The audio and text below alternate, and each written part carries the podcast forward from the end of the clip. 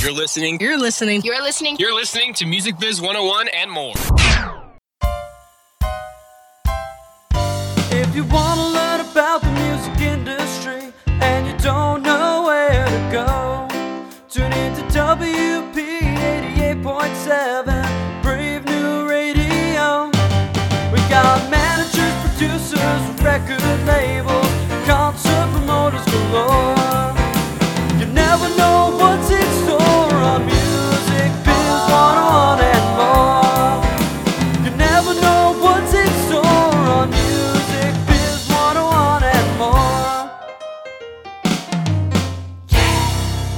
Wednesday at 8 p.m.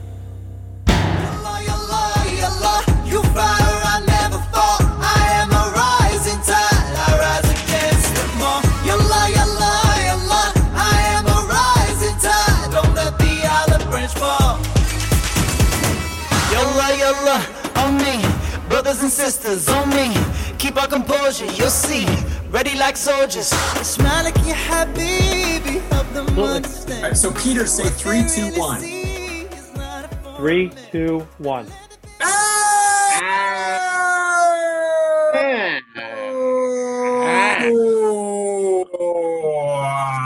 Oh, here we go.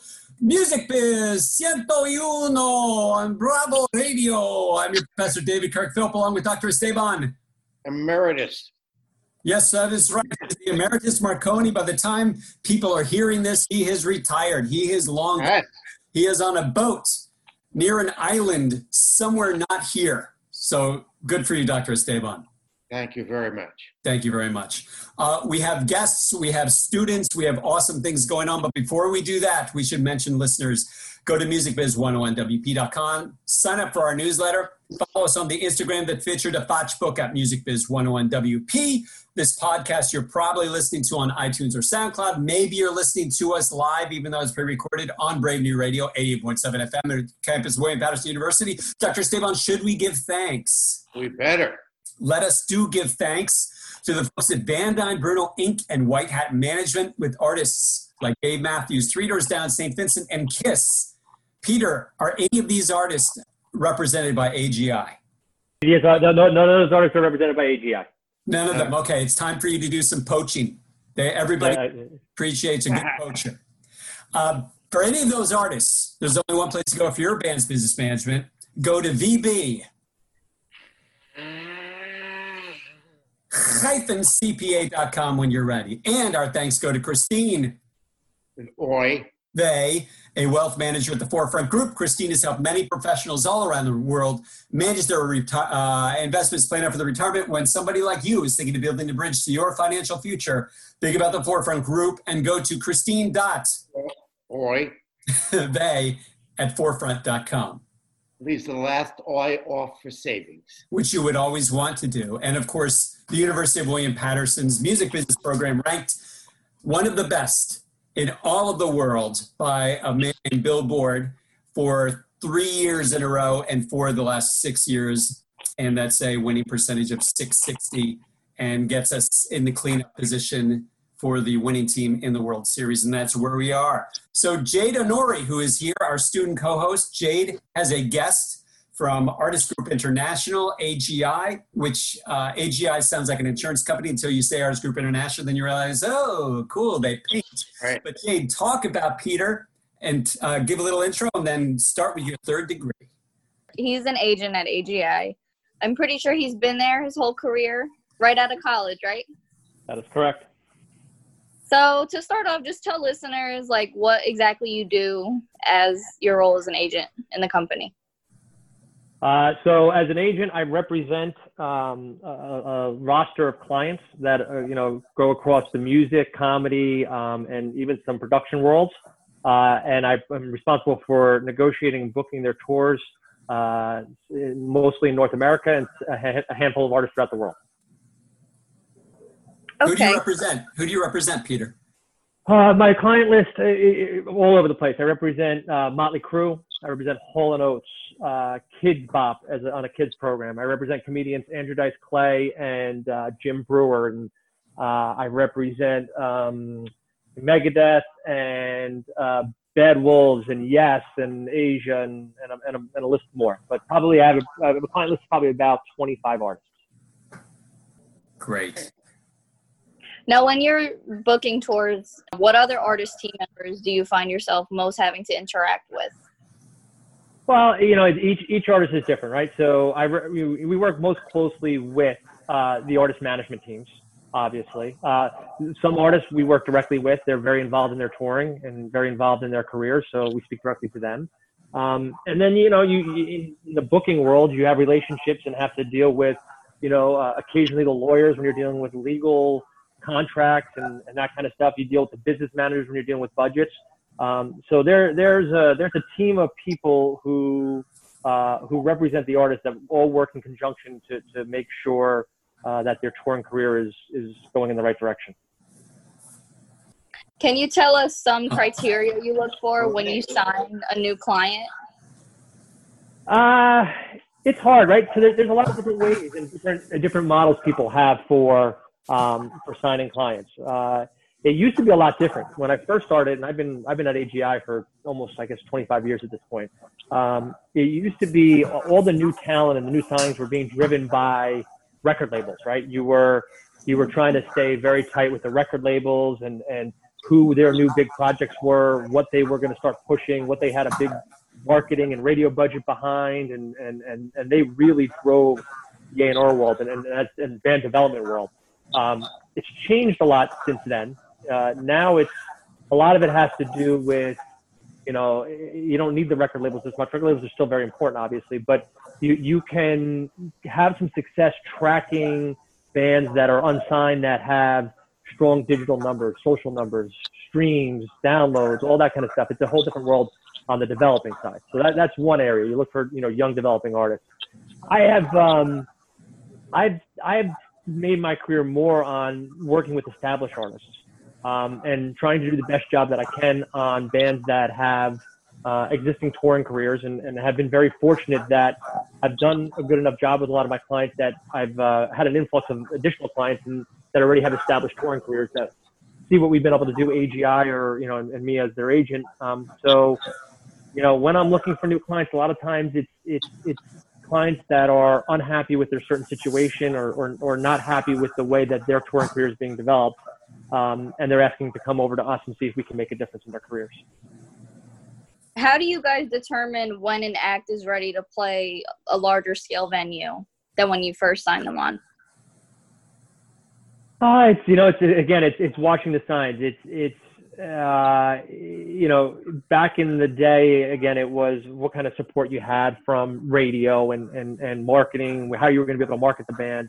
Uh, now it's a little bit different. You can you have other indicators, you know Spotify streams and YouTube views and stuff like that. Um, and then a lot of it is also uh, just a kind of sometimes a gut feeling, looking at all those indicators and, and knowing what we do for a living and, and knowing what some of those indicators can represent, um, we can sometimes, you know, do a professional guess as to what we think they're going to be worth and when they move up.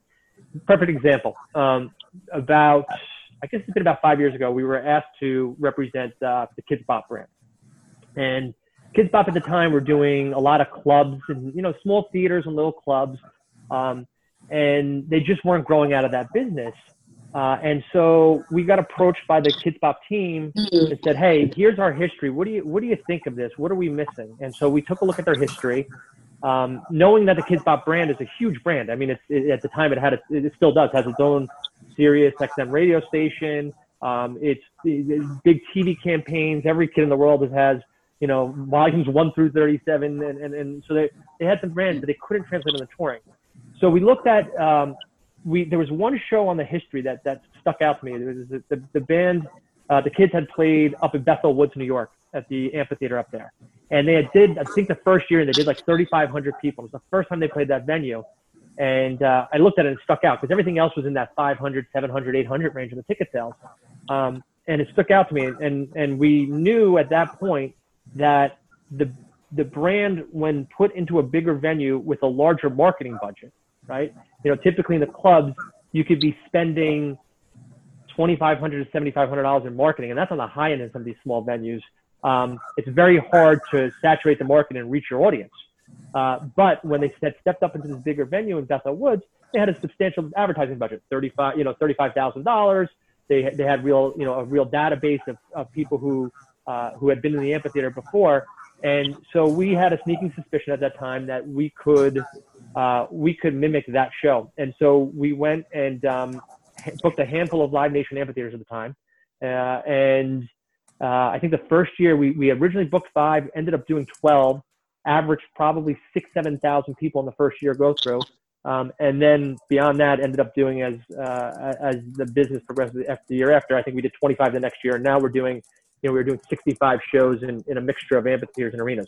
And that was just recognizing again that the the value was there. You just had to figure out how to saturate the market with people letting you know letting people know that the, that the show was going to be there and telling people what the show was and explaining to them. So there's so many different types of indications as to when a band's ready. Um, some of it, unfortunately, is, is, a gut feel and taking a shot.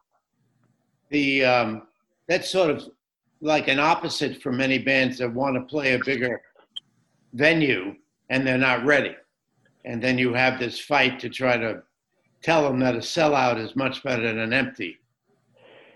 Yeah, it's and it's it's funny. It's um, there's there's there's two thoughts on that, right? And and so here's a, here's a question I'll pose back to you guys for thought, right?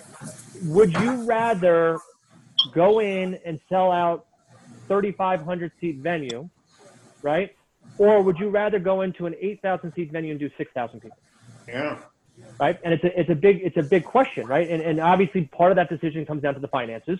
Where does your money, you know, you go into the bigger venues, you have bigger expenses and you don't incrementally make that much more money uh, depending on how many people you're doing. And there's and there's a there's a real you know financial formula you're going to follow and take a look at that.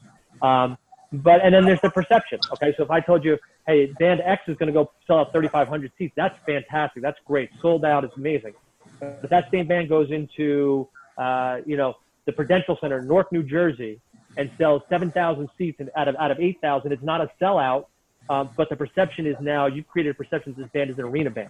So there's a balancing act about when you do that and how you do that. And you don't necessarily need to make that jump into an arena or to an amphitheater uh, with the, the feeling or the perception that you have to sell it out. You just have to, again, um, you have to make sure you can protect the perception. And perception is a big thing with me and how I treat my clients, right? You have to be able to tell the story, not only uh, from a marketing and a PR standpoint, but just, just from a fan perception. You know, you let the fans know. Here's a, here's another another quick example. Um, I was asked to take over several years ago Hall and Oates, um, and and Daryl and John's business had been fantastic. They were doing that sellout large theater business, um, and it was it was great. And and when I met with them and the manager, they said, "Well, what do you what do you want to do? What do you think you can do differently?" And I again I looked at it and I said, "You know, I think Hall and Oates is Daryl Hall and John Oates are, are a very big uh, band. They're they're a very big act, and I I convinced them to take a shot at playing Madison Square Garden. And and before that, they had only done uh, two beacons, right? So they had never gotten to that level. But it was just something about I said if we if we take Madison Square Garden and we promote it and market it correctly. Um, and, and in fact, we, we, we took the, we had gotten the offer from the promoter um, we had actually said, you know what, we're going to take a little bit less money. I want you to take some of that money you were going to pay the band, and we want to put that into into the advertising budget. So we had a very robust advertising budget, um, and we did some crazy old school techniques where we did a we did a snipe campaign with posters and great artwork and all this stuff, um, and we went on sale, and the show basically blew out in three days, sold out clean. Um, again, and that was a launching pad for Hall and Oates to really their career to really take off now, where they're doing arenas and amphitheaters and you know 10,000 plus people a night. Again, perception. We were able to kind of figure out how to um, how to let the audience know this band is bigger than everybody had thought they were, and and everything followed suit. So even back in their real uh, recorded music heyday, I'll call it, you know, um, mid '80s, for example, they weren't selling Madison Square, selling at Madison Square Garden back then. I, you know, they did some arena business back in the '80s, but it was not consistent. It was not, they, they never had a consistent arena business that's a surprise because they were the you know at the time they were the biggest selling duo uh, of all time you know they still are during from like 81 or whatever through 91 or something 10 years of like on the recorded side you know doing tremendous work and now obviously it's live but huh. Yeah, very interesting stuff. when you talk about going um, to an arena, you can also have them play an arena. Like we had Sean from the Prudential Center on not too long ago, and things that arenas can do, they can cut them down. They can take a twenty thousand seat arena, uh, put black curtains over the whole top row, and make that twenty thousand to twelve thousand, for example, or eight thousand, like you said, and make it still seem intimate and make it a sellout. And the perception for the artist playing on the stage is that it's sold out because because of that and then you Right. say it's sold out because in this way that we're selling it out we're only putting this many seats uh, for sale anyway because it's a cut down version so um, there's that uh, how, so how do you build that part in in terms of when are we going to do an arena but a cut down version of the arena versus not Well, a, a lot of these arenas also are scalable, right? So, so you can start off. Prudential Center is a great example. Uh, Prudential Center, because of their the Seton Hall basketball program, they they have converted. They have a, one of the best curtain systems in the business. So they cut they cut off their entire uh, upper level bowl system, and you and you wouldn't even know there's seats up there. Great. And in addition to that, you can, you know, you can do things with this. Where are you placing the stage? Are you selling 180 degrees? Are you selling 220? Are you selling, you know, 360? So there's all these different configurations and formats. But the great thing about most of these arenas, and if you're, if you are, um, if there's a little bit of a question as to band's value, you can start off in the, one of the smaller configurations and then open up seats as you go along. So you can go on sale with 5,000 seats at the Prudential Center, and it sells a lot quicker and stronger than you thought. And you can systematically open up more sections uh, to to increase the capacity. So you have the ability to kind of, uh, for better or worse, to learn as you're going the van, the van's value, and that's in a lot of venues. A lot of the um, the WNBA venues, uh, arenas across the country have fantastic curtaining systems. Um, hey, a lot of the arenas now, uh, because they're they they are they're starved for for um, for content and and stuff, they've actually configured different formats where they turn the stage around to the end bowl. Now you have a theater setup, so you can go you know three thousand seats in the theater. Um, you know, like all venues, they need a certain amount of content for their sponsors and for their ticket holders and their subscribers. Um, so they are really trying to be creative in how they're going to generate um, you know, generate more content. And let's be honest, there's there's not as many headliners as there used to be, and and and so there's not as many people who can sell consistently 15,000 people a night. Um, so th- these buildings had to adapt as well. Now, when you open up a section, let's say as you're going along, how are the ticket prices for those newly opened sections set? Or do you guys decide that beforehand? So i again, i you know, their ticket pricing is a, is a is a fascinating thing, and, and as you know, when when we first started off, uh, you know, and, and I first started off in the business, it was you know, you were you were based on you know what other shows were doing. You always wanted to know what other shows were doing, and you were you were kind of doing um, doing some research that way. And you'd go on sale, and you didn't have a lot of flexibility. Once you went on sale, you were kind of locked into your ticket prices. Um, the technology is so good now um, that you can, you know, th- their Ticketmaster does something called dynamic ticket pricing, uh, where they're adjusting the ticket prices literally as they're selling tickets. It's kind of like the airline model, uh, where you know it's based on demand. Um, so, you know, we'll still, we'll still as agents and artists we'll set the ticket price, the initial ticket prices. We think this project, you know, we think this is what the market will demand for this. But we have the ability in real time with incredible data and some and some fancy computer work that Ticketmaster has now. They can suggest, um, hey, you, you blew out of your your P1 ticket prices. It's selling at this rate. Our our data says you can raise the next section you open. You can raise that price 10 or 15 bucks, and you will have no um, you'll have no pushback on the prices. So now when we put shows on sale, you know, you are you're constantly for for, for the artists that demand the, the quick sell, right? And and, and again, that, these are you're talking about your top level artists. Um, you are watching literally minute by minute as they go on sale and adjusting your ticket prices as it happens and saying, hey, we're hitting some resistance in our P3 prices. Let's rescale them to P4. And, and, and you're constantly doing that when you have it on sale like that. Explain P1, P2, P3, P4, just in case some people are, don't know what that means. Sure. It's just price levels, right? So your highest ticket price you refer to as P1, and then, you know, subsequently it moves down P2, P3, P4. So, uh, you know, and it's divided by sections in the arena. You know, P1 are usually your your floor. If you're in an arena, we're talking, it's, it's different than everything. But if you're in an arena, your floor seats are usually your the, the, the first sections your front are P1, and the sides of the stage are P1. And as you systematically move away from the stage and the seats become a little worse, they drop down in ticket price. And then you have VIP as well. That's a whole other business. But yes, VIP ticketing is is become a huge, huge, huge part of the touring business. Um, and and the battle for who controls the income on the on the VIP has been another problem and another another battle through through the industry. But VIP ticketing is um, it, it could be a lot of things. VIP ticketing could be something as simple as um, it's a without any band or artist interaction. Obviously, they have to approve it, but it's a hey, we're going to give you a great seat. We're going to give you early access to the venue, so you don't have to wait lines. Your own special entrance. You may get a merch bag with it. You may get um, you may get a, a glass of champagne, and, and and so that's you know that's part of the VIP.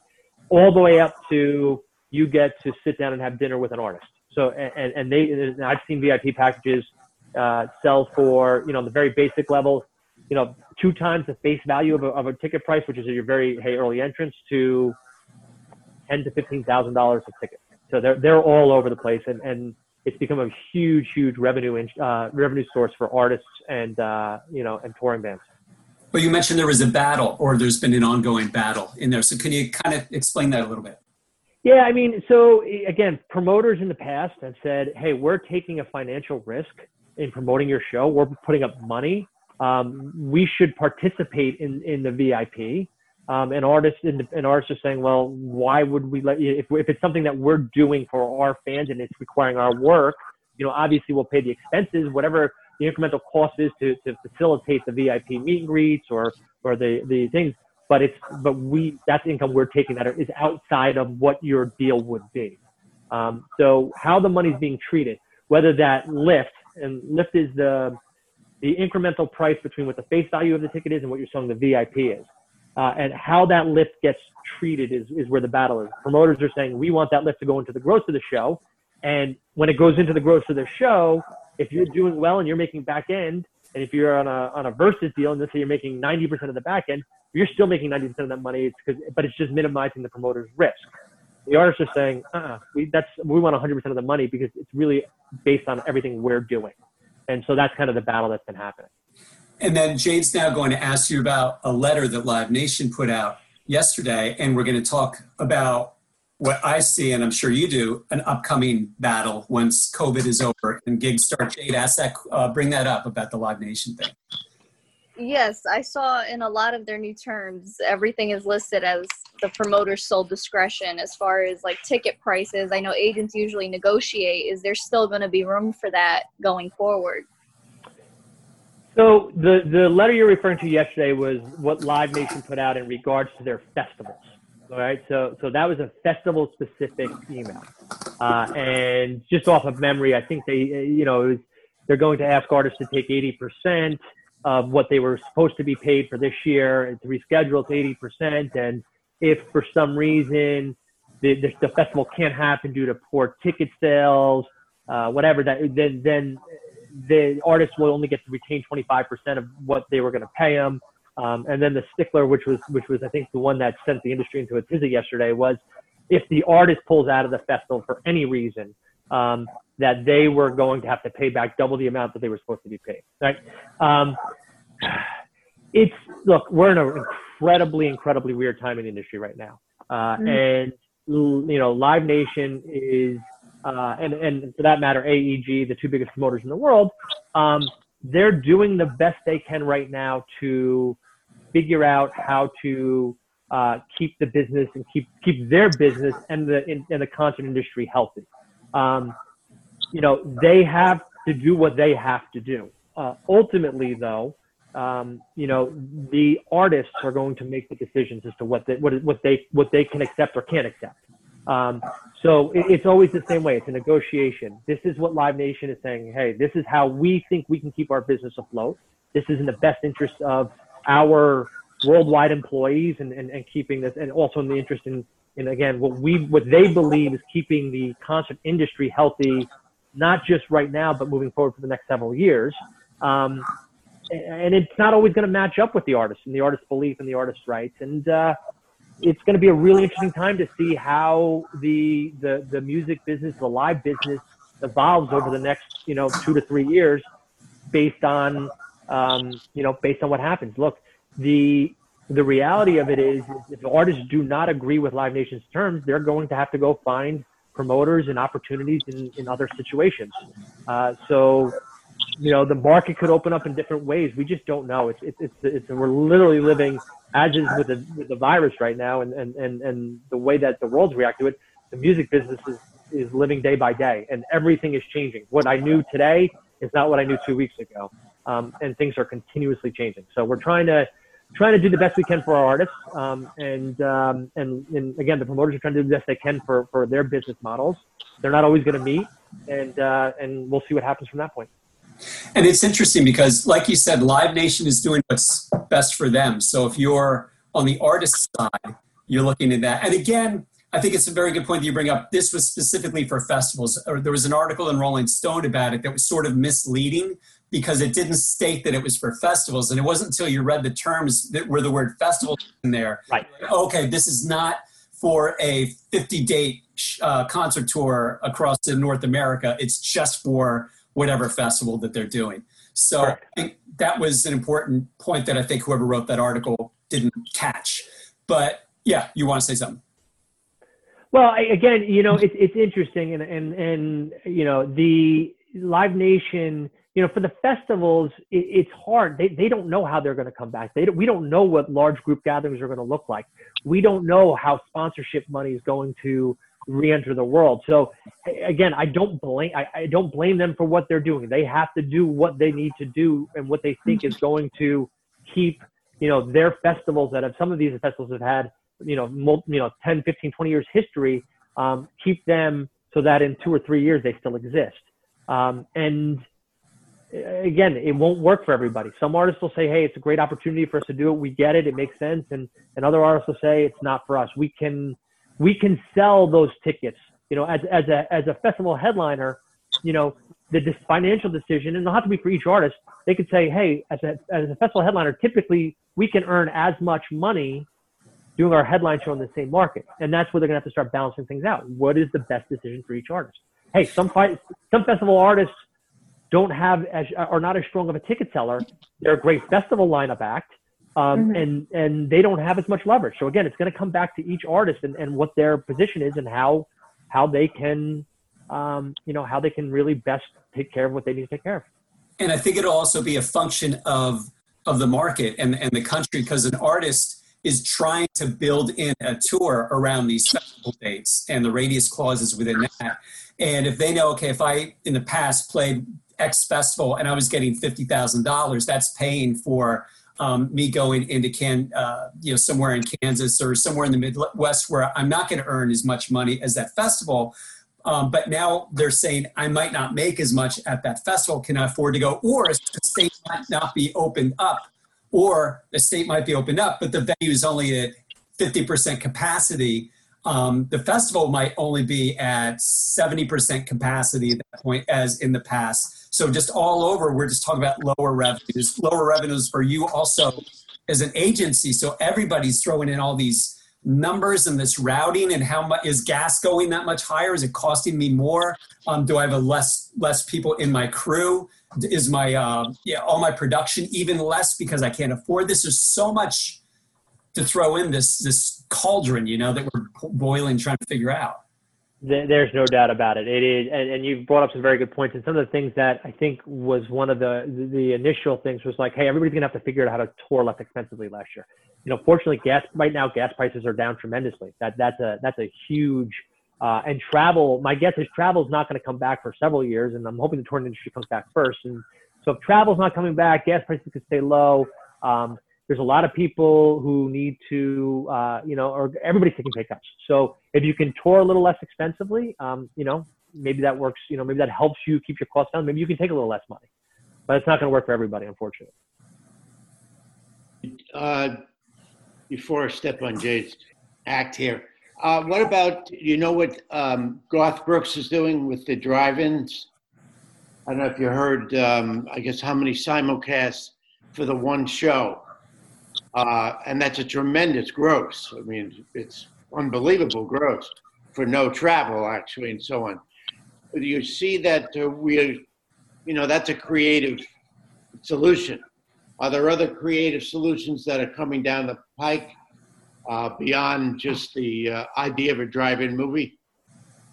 Yeah, you're seeing a lot of listen. You're seeing a lot of things. I think it was there's an article the other day. BTS grossed twenty million dollars on a live stream event, right? And now BTS is, you know, they've got a, a, a very young, active digital fan base, so so that obviously works for them. Um, you know, there are uh, we have artists that we're in discussions with about about doing a, a concert event in the drive-ins, just like Garth is doing. Um, there's a lot of people are talking about doing, you know, just straight up streaming events, pay-per-view events and stuff like that. Mhm. Um, you know, there are there's a lot of different things that people are talking about. Um, you know, I'm a believer of, and, and and one of the reasons I got into this business, I'm a huge fan of the actual live event. About you know the the, the standing in a venue and watching the lights come down and watching an intro and the band come up and and I just I think you know I don't think you'll ever be able to mimic that. I think the live business will come back when it's safe to go back into venues because people you can't ex- the community feel of being um, being in a venue and, and hearing the music and sharing that experience with someone is something I think it's very hard to mimic uh, in any other situation. So um, again, I think there's a lot of people who will will do some some of these types of events and they'll have some success in it, and everybody's looking have uh, new ways to generate money. Um, but ultimately, I think that the minute there's you know treatments, vaccines, and and and, and indications that everything is okay, I think you'll see the live business go back very quickly and, and, and very strongly. I think I think there's going to be an appetite for what people have missed. hmm We're seeing that already now in Jersey with the uh, opening of restaurants, outdoor seatings. It, it's incredible. Now you need reservations for places you could just walk in. I realize their capacity is less, but still, people are just so thirsty. Hey, you're seeing things. Uh, you know, I also I live out in, in Bergen County, New Jersey, as well, so I, I know the area well. And, and the town that I live in, you know, they're discussing actually shutting down the entire main street to make it a pedestrian walkway with, with tables and stuff like that. Again, creative solutions to times that need it.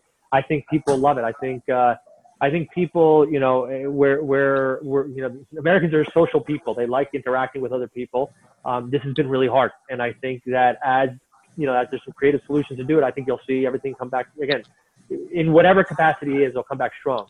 Now, the the other thing you said about these, you know, the, the things that have to you have to think about. You know, there's all these half capacities. These, these uh, you can come back with social distancing. You can put, you know, five thousand people in a, an arena, and that may work, and all that stuff.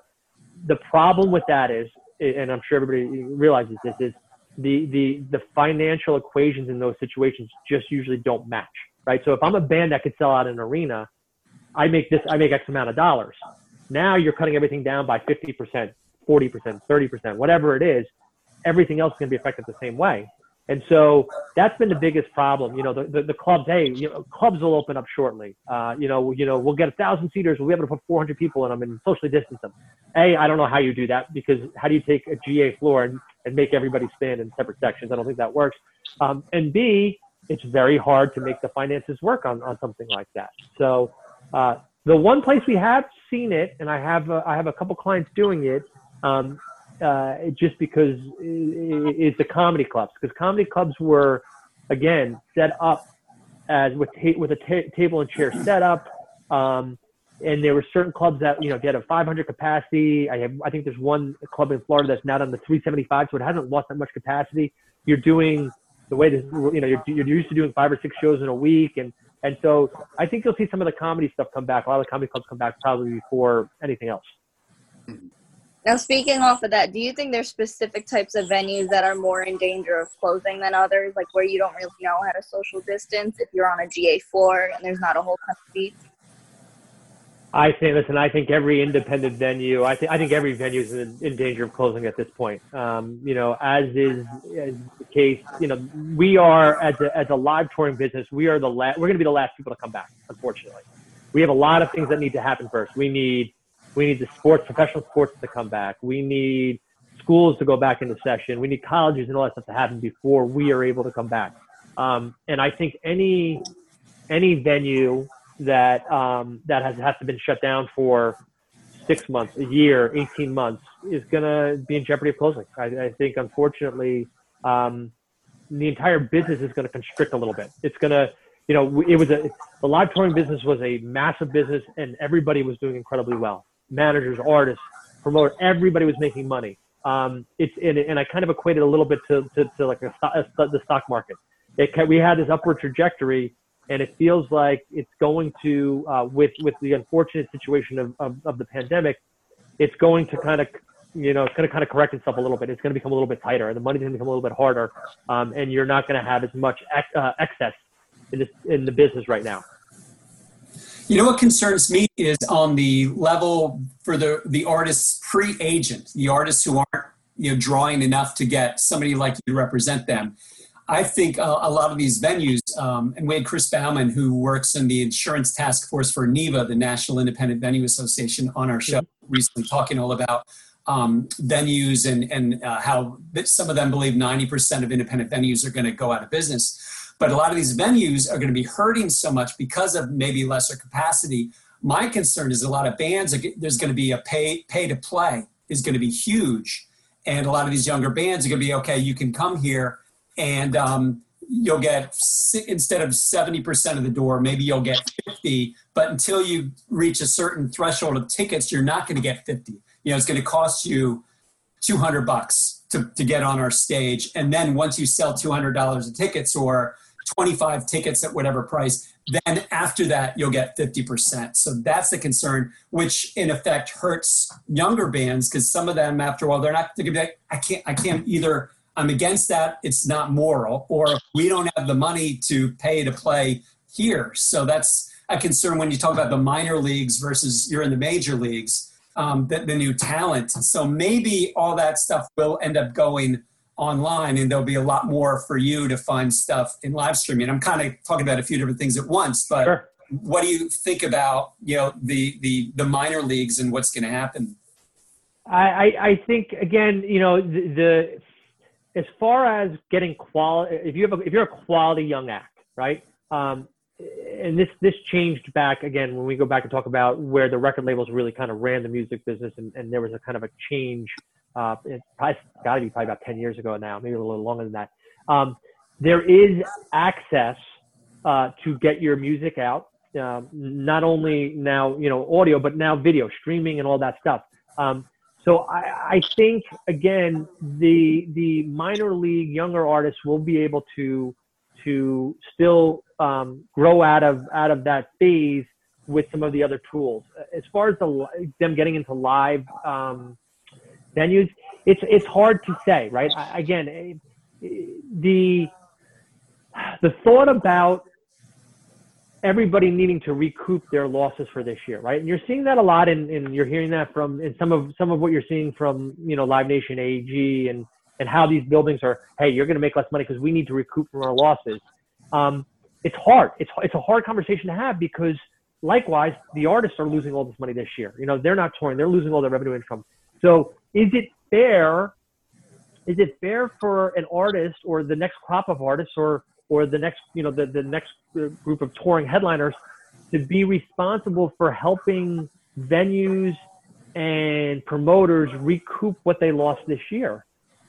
I don't know the answer to that question. It's a, it's a tricky one, and that's where I think a lot of the tension's coming right now. Is is hey, you know, venues are saying we lost so much money, so we have to we have to get this money back first next year, and artists are going, well, wait a minute, we lost all of our income too. Why should you guys get the money back first? Again, it's it's it's a tricky, it's a really tricky time right now, and and uh, I think for the most part, there's been some some decent camaraderie in the industry about how do we take care of everybody. What's the what's is there is there a central meeting point where you know you're not going the artists aren't going to get taken advantage of because um, because you know they're in that situation where the promoters are saying, hey, how do we not get taken advantage of? There's been a camaraderie, but again, as is the case with any business and any negotiation, you're going to find out you're going to find points where it's just not going to match up and you're going to say hey we're going to have to find alternatives and we're going to have to you know we're going to have to figure out how to um, how to take care of what we need to take care of. So um, again it's going to be a very interesting year coming between now and next summer it's going to be a very interesting year to see how things happen. And it's especially hard for you because your job is the middleman between the promoters who are paying the money and the artists who need the money and they're the creatives. Without the artists there is no show. But without the buildings without the promoters there is no show. And without you there is nobody putting this all together you know? So you're almost stuck in between these yet you're earning revenue based upon what the promoters paying the artists. So there's still you know kind of where you're going to lean towards. So it's got to be interesting for you and there's tension you know in in your field Yeah, listen. I mean, let's let's be brutally honest and clear. We represent the artist. Our our our, our allegiance, everything we do is artist driven, right? Not that we don't care about the promoters. We know we need the promoters for a healthy business, but we we will represent what the artist needs and wants are, you know, first. That's always going to be our first uh, first situation. Um, you know, and the job is to figure out how to make everybody happy, right? That's the the job of the agent is is how to how to get as much for your client and and, and still again keep the other side of the business healthy. If, if we as agents and artists um, completely destroy promoters and, and take them for too much and they're not there, and, and ultimately it's going to affect the business in the long haul. So you've got to find that balancing act again. Um, and again, there's very different types of artists. There's there's there's artists who um, who are going, you know, the, the, the A plus list artists are going to be able to to demand what they want still. Um, the developing artists are going to they're to have that time coming up, and then you've got these all these artists in that middle area that are that these are the ones that are being affected the mostly, where um, you know they they were able to succeed a little bit based on uh, the the success of the touring business in general, and now they're going to have to find their new footing um, based on you know where it is and and and hey, another piece of this equation that that we haven't touched on that is big is you know what does the U.S. economy look like? What is the ticket buying population going to be? You know, are people going to be able to afford tickets? Um, you know, and we'll have to see how quickly the economy and the and the and the job market, you know, comes back. Um, but I, but you know, it's it's another piece of the equation that we just don't know yet. We don't. I, I don't know. You know, again, without getting too much into the pandemic, because I'm not a doctor and I have no. I- I don't know if we. I don't know if we know where this is going yet. I, I, I still think there's a lot of ups and downs in this in this process for the next at least six months. And and you know, and I, for the music industry, the only answer is a vaccine. And, and we need a vaccine and we need it quickly because that, that's the only way we're going to get back to any kind of any kind of real uh, real healthy touring. I think people are going to be eager to go back to shows. Like you said, with the economy, it's about being able to afford the ticket pricing because the ticket prices could only drop so low, so the artists don't make money. Absolutely. And you, yeah, you have to, you're going to have to find that point. You know, you have to find again. where You asked a question a bit ago about establishing ticket prices. We're going to have to determine what those right prices are and try to figure out how to make it work for everybody. I have a question. Um, on a superstar tour, let's say uh, Live Nation is going to sponsor the tour, and it- it's all set, advertised and announced. Live Nation is sponsoring the 20-day tour, the 30-day tour, and so on. What is your role at that point? Because obviously they're going to use Live Nation venues, and they've negotiated the price for the tour. That's the, one of the questions I'm asking, uh, rather than individual. Yeah, so so Live Nation, you know, they they've set up obviously over the last you know many years. They they really have, have developed a, a, a national touring department that is fantastic, right? Uh, I I have several several artists that are in their national tour models. Um, so you know, it, it's it's very similar, right? I still, as the agent, I have to sit down and go, okay, uh, I this is what I'm looking for in a deal from Live Nation if we're going to do a national tour. I have we want to play 30 cities. I know what those 30 cities are. I know what my band's value is in each of those 30 cities. Um, and then, I, and then, so I have to kind of come up with it. And then I go to Live Nation and say, hey, artist X wants to, we, we want to do these 30 cities. We're looking for a national deal. This is what we want. So although we're not doing it individually, you still, as the agent, it's very important to know what the band's value is in each particular city so you can come up with a cumulative number and say, this is the deal that makes sense. This is why we would do this date because when you do a national deal, the difference is you're you're you're you're cross collateralizing an, an entire tour. Um, and Yeah. I don't know if you need me to explain what that is, but basically, um, if you're doing a show individually, and I and I go play New York City, and I my artist my artist guarantee is two hundred fifty thousand dollars, and the show sells out, and I make an extra hundred thousand dollars in percentage. In a, in a in a show by show deal, that hundred thousand dollars stays with the artist, which is fantastic. The next night I go into Pittsburgh and I'm paid two hundred fifty thousand dollars, but the promoter loses fifty grand. Well, the promoter lost fifty grand there. Unfortunately, that's their loss. It doesn't affect the artist's guarantee. Now, on a cross collateralized deal, you take those two shows, and the the extra hundred grand I made in New York uh, gets fifty grand of that gets eaten up by the, the money that was lost in Pittsburgh. So the whole deal is cross collateralized. So you've got to know, you've got to have a feel for again what each individual market is worth, um, and then make a deal that you're not going to end up hurting yourself because you know hey, you could have made this much money here but lost this much money here. So you've got to. The agent's job is, you know, not only to be an agent, but but we've become more tour producers on, in the world. We have to know um, what Live Nation, what, what the band's value is, and what Live Nation really ultimately should pay. And listen, the, the national touring model brings some great things to the, the- you know, they have national tour marketing and, and somebody who's uh, over, you know, assisting and overseeing the entire marketing of a tour and, and, and, and uniforms uh, what's working in this market and, and this, they, they, they've really kind of been able to pull some things together to help, um, to help, you know, national success rather than individual market success. All right. So you brought in before the whole national tour is announced. Oh, we we would we negotiate. Yeah, we we are we again it's we we the, we sit with the artists and the managers and say okay we're going to tour. We we know we're going to enter into a tour cycle, um, and then we kind of figure out exactly what we think it's worth. Then we go to Live Nation. We we negotiate the deal with Live Nation. We take it back to the artists and say this is where Ah. we're at. Yeah, absolutely. Right. One thing that I'm thinking back about that uh, memo that Live Nation uh, put out yesterday was uh, for merch. They, for festivals, at least, they want 30% of the merch. Um, is that higher for festivals than they usually took? Were they usually taking 20?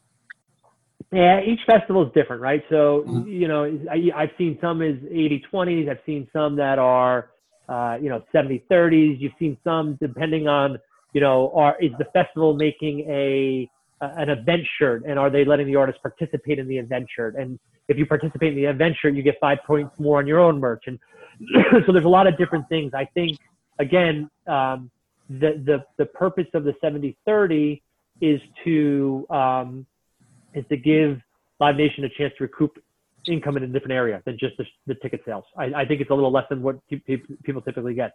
Most festivals also, excuse me, are um, they're most favored nations deals, right? So uh, the idea is that um, every artist that performs on that festival has the same deal, uh, and, and you know if you're if you're a, if you're a headliner on the top half of the bill, it's it's a very easy way for an agent to protect the artist and say this is this is the deal we want, but it, it's it, or the deal that we want a most fair nation, so that we know we're getting nobody's getting a better deal than us. Um, and so uh, Live Nation in their memo has said, hey, you're mo- you're going to get your most favored nation's deal. It's just going to be at seventy percent. But it is a way for them to, to recoup some some of their money. Now, even though you as an agent, you're not getting a percentage of the revenue that comes from merch for the artists. It's interesting though, you're still involved in that negotiation. You know, and that actually goes back to what you said a couple minutes ago that you represent the artist and you're doing the best you can for the artist, even in areas where you don't see any revenue from. Correct. I mean, that's been that's been a long a long thing in the music business ever since I've, I've started. I, I've always laughed about that, but it's our job. It's our job to to, to protect the artist at every cost. And so, um, you know, we we did have artists years and years and years ago, and I won't I won't disclose any names. That they they actually an artist said, "Hey, we'll give you we'll pay you on the improvement on a merch deal." Right. So if you were able to improve the merch deal by five or, or ten or, or ten points, we were able to commission uh, the our our percentage on that improvement. Um, and it was, it you know, it's, it's great. It's, it works that way. It's a bookkeeping nightmare, obviously, but uh, but but again, it, it, it's it's kind of a professional courtesy. We we we we negotiate merch deals. Um, you know, you could ask, well, why? Well, why do you do it? Because because if I don't, somebody else is going to do it, and somebody else, you know, what I mean, it's like you got to protect your relationship with your artist. And if I'm not taking care of my artists on on the merchandising front, somebody else will do it. Can you see, and, and you guys are an indie agency, can you see some of the larger agencies, again, with um, Live Nation changing terms of their agreements for, for festivals. Can you see maybe some larger agencies trying to change their terms with artists and saying now we COVID, everything's different. We now need to earn a percentage of the merch. It's a whole new world where we're changing everything. Can you see that happening? Hey, I'd be more than happy if, if some of the larger agencies tried to try to shove that down their artists' throats because my, my business would flourish if they did that. Um, I, I I I don't think agents will go after that. I think that would be that would be a silly, short-sighted move to go after something on the merchandise. I think again, you uh, you want to take care of your artists. You want to make sure your artists are earning as much money as they can, and, and if you do your job, you'll get paid well on on their tour income, not just their merch income. Okay, good. Very nice. Uh, one more question then. I think, um, uh, let's say I'm a, I'm a manager, I'm representing an artist, and I'm talking to you, and I'm talking to I won't, you know somebody from one of the other major, you know, agencies. Um, why would I want to choose AGI over one of the others? You know, it's it's it's the it's the pitch that we give, right? It's it's the what do you say when you walk into a room? Um, And and you know, listen, I I've been I've seen it all, right? I've seen I've seen agents and heard of agents that go into meetings and first thing they do is they go out and they try to destroy every other agency and every other agent in the business to try to elevate themselves. And it's a, it's a tactic. It's not kind of what I do.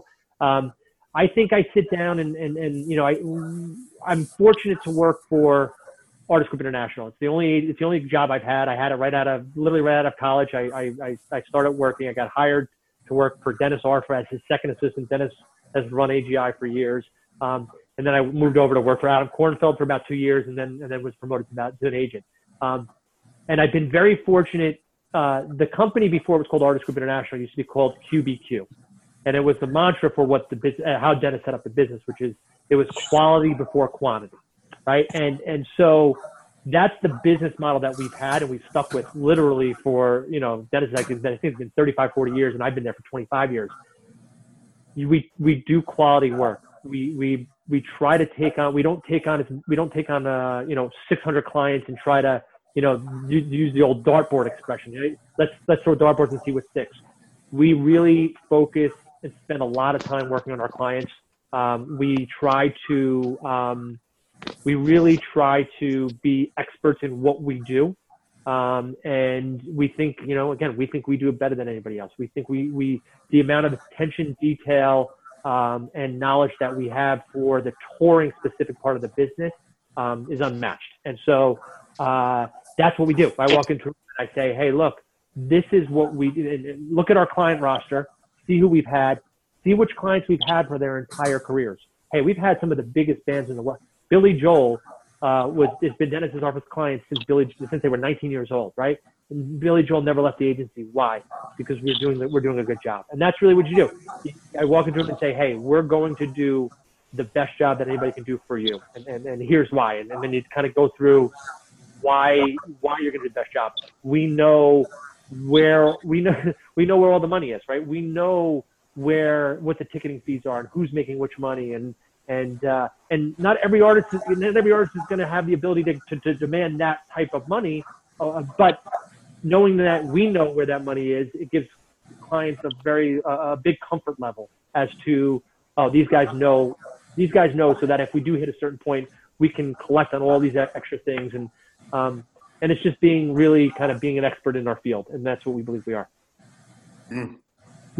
Okay. And you guys don't sign contracts with artists, do you? It's all handshake deal. well it's all handshakes. It's uh, it, it used to be again when I first started off. We used to be there used to be uh, more contracts. Um, you know, artists don't want to sign them, and you know, to be honest with you, if we're not doing the job, you, why do you? How are you going to be in a, in, in a in a deal with an artist that doesn't want you to represent them? It's too hard to do, right? It's just uh, it, it's too small of a business.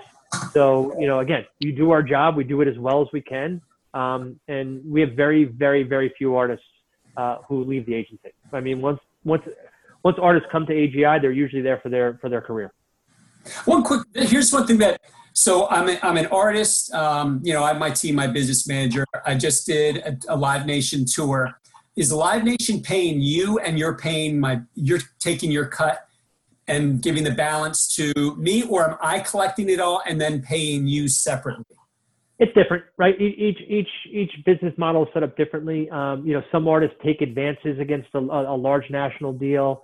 Um, we typically, you know, look in the past, right before Live Nation and and and the the uh, the the giant that they built, you know, it was the agent's job to make sure you had deposits for every show. Because let's be honest, the music business wasn't always filled with upstanding, you know, righteous promoter citizens, and and you were always worried about getting stiffed and not having your money. So it was our job to make sure we had the money.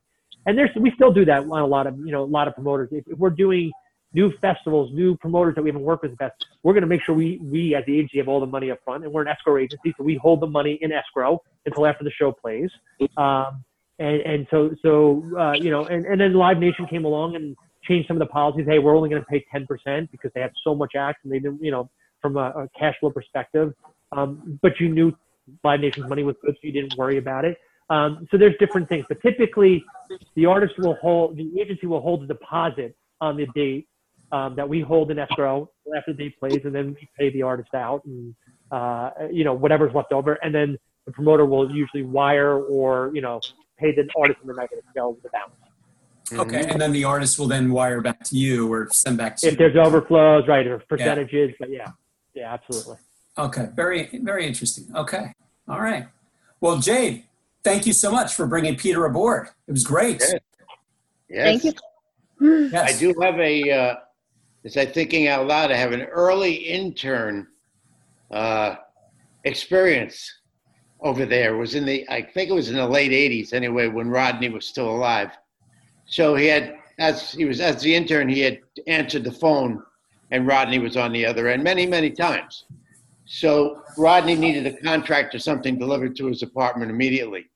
So they, so they sent Sean over and Sean said, this is great. I'm gonna finally get to see Rodney, meet Rodney, and you know, just exchange that I'm the guy you talk to and so on. So he gets to Rodney's apartment and he knocks on the door, and uh, Rodney opens the door this much and sticks his arm out, just like this, and takes the envelope and pulls it back in. And that was Roddy was one of the, Roddy is one of the greatest uh, greatest oh, comic and personalities ever. He we have two two of my favorite pieces of art we have in in our office. One of them is uh, it, it was the Easy Money poster, uh, and he he signed it to Dennis and said, I think it said, Dennis, you made me who I am. I hate you, which is fantastic. And the second one, I think, was a back to school poster, and he said, "Dear Dennis, you couldn't book Lassie in a pet shop." And so those are those are two pieces. You know, Rodney was when when Dennis started um, uh, the agency. Rodney was one of the first clients. Rodney Yeah. came from William Morris. Um, Yeah, so- that, and uh, Billy Joel and uh, and the Beach Boys, I think too. He had Beach Boys. I think Ted Nugent was on that original roster as well. Yeah, I remember that's about 1985 Yeah, yeah. when he So started. Uh, when when he went off on his own. when he did when he left William Morris. Again, you know, it, it, it's interesting. It's it's part of the going back to the question you asked, which is you know when we walk in. Um, one of the things that Dennis didn't like about William Morris, and this is not a knock on William Morris, this is more of a a, a, a uh, just a overall system, the way the system, the agency systems work was um, Dennis didn't want like the territorial system. He, he he would he would say, you know, nobody's going to do as good of a job for my artist. No other agent in my in my company as I'm going to do. Um, and so he didn't like the territorial system, and that's why to this day AGI is still not a territorial system.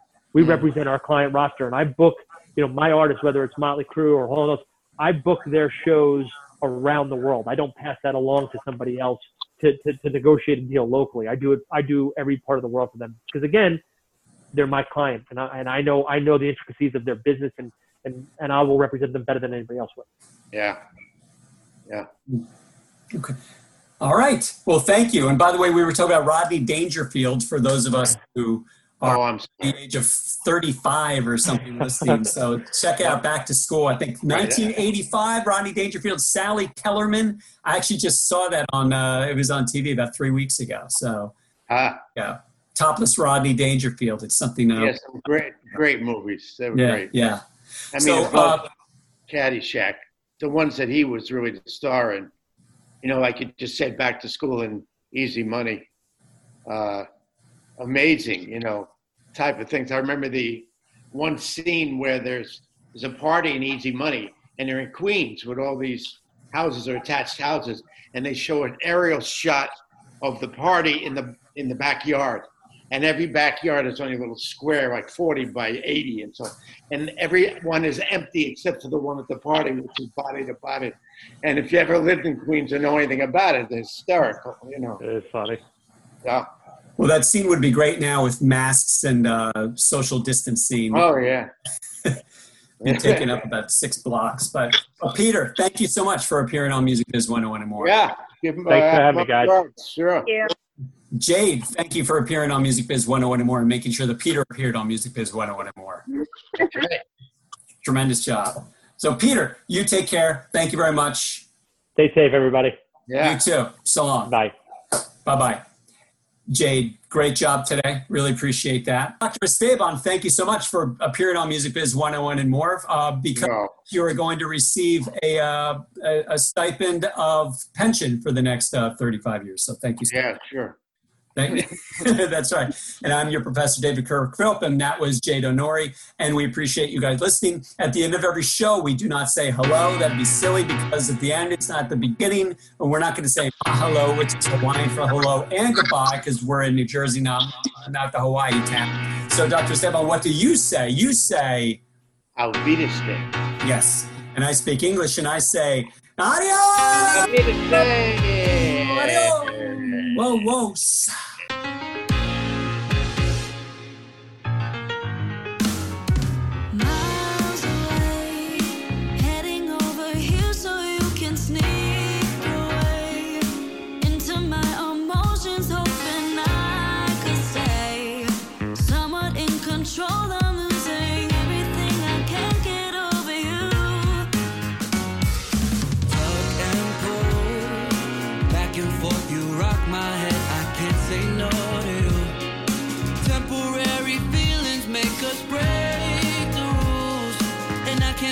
myself from